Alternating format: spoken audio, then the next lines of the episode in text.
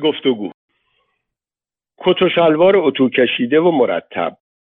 پیراهن آبی آسمانی یقه آرو کراوات شیک دکمه سردست های صدفی براق صورت دو تیغ تراشیده شده بوی تند اتکلونی ناشناخته کفش مشکی نکدار مدل جدید حسابی واکس خورده چپ سابق نادم از گذشته انقلابی اکنون مفتخر به افتخارات باستانی حقوق بشر استوانه کوروش کبیر زرتشت خجسته پندار نیک گفتار نیک کردار نیک هنر نزد ایرانیان است و بس و قس هازا.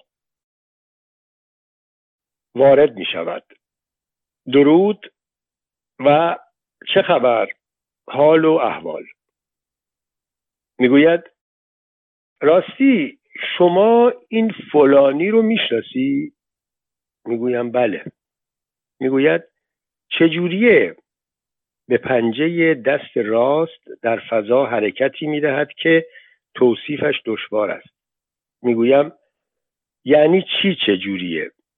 می‌گوید همین فلانی سالهاست همه جا تو این شهر از ماها داره عکس می‌گیره فیلم می‌گیره. جریان چیه؟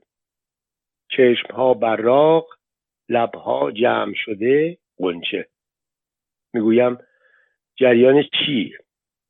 قنچه از هم باز می‌شود. همین دیگه برای چی؟ برای کجا عکس می‌گیره؟ قنچه بسته می‌شود.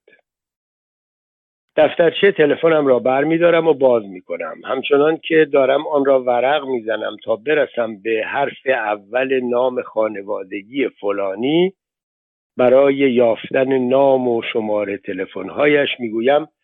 یادداشت کنید لطفا. قنچه باز می شود دوباره و چشمها دو دو می‌زنند. با حیرت. چی رو؟ می‌گویم. شماره تلفن منزلش رو دارم. اما چون اجازه ندارم نمی‌تونم بدم به شما متاسفانه. شماره دفترش رو بنویسید. شماره موبایلش رو هم دارم. بدم خدمتتون.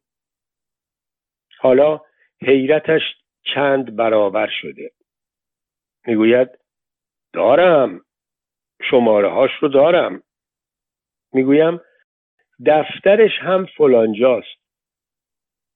قنچه باز شده بازتر می شود چشم ها همچنان دو دو می زنند خودم بلدم. می‌گویم خب یا زنگ بزنید یا برید از خودش بپرسید. چرا از من می‌پرسید؟ نگاه شماتت بار لحن دلخور. داریم حرف می‌زنیم. می‌گویم چه حرفی عزیز من؟ من چی بگم به شما؟ دوست دارید دم بدم. شما زنگ بزن یا برو از خودش بپرس. حتما یه جوابی میده بهت. چند لحظه خیره می شود به من بعد برمیگردد می‌رود طرف در زیر لب چیزی می‌گوید که ترجیح می‌دهم فقط دو کلمه از آن را بشنوم. ای بابا بوی اتکلون هنوز در فضا پراکنده است. دیگر سر و کله ایشان این طرفها پیدا نمی شود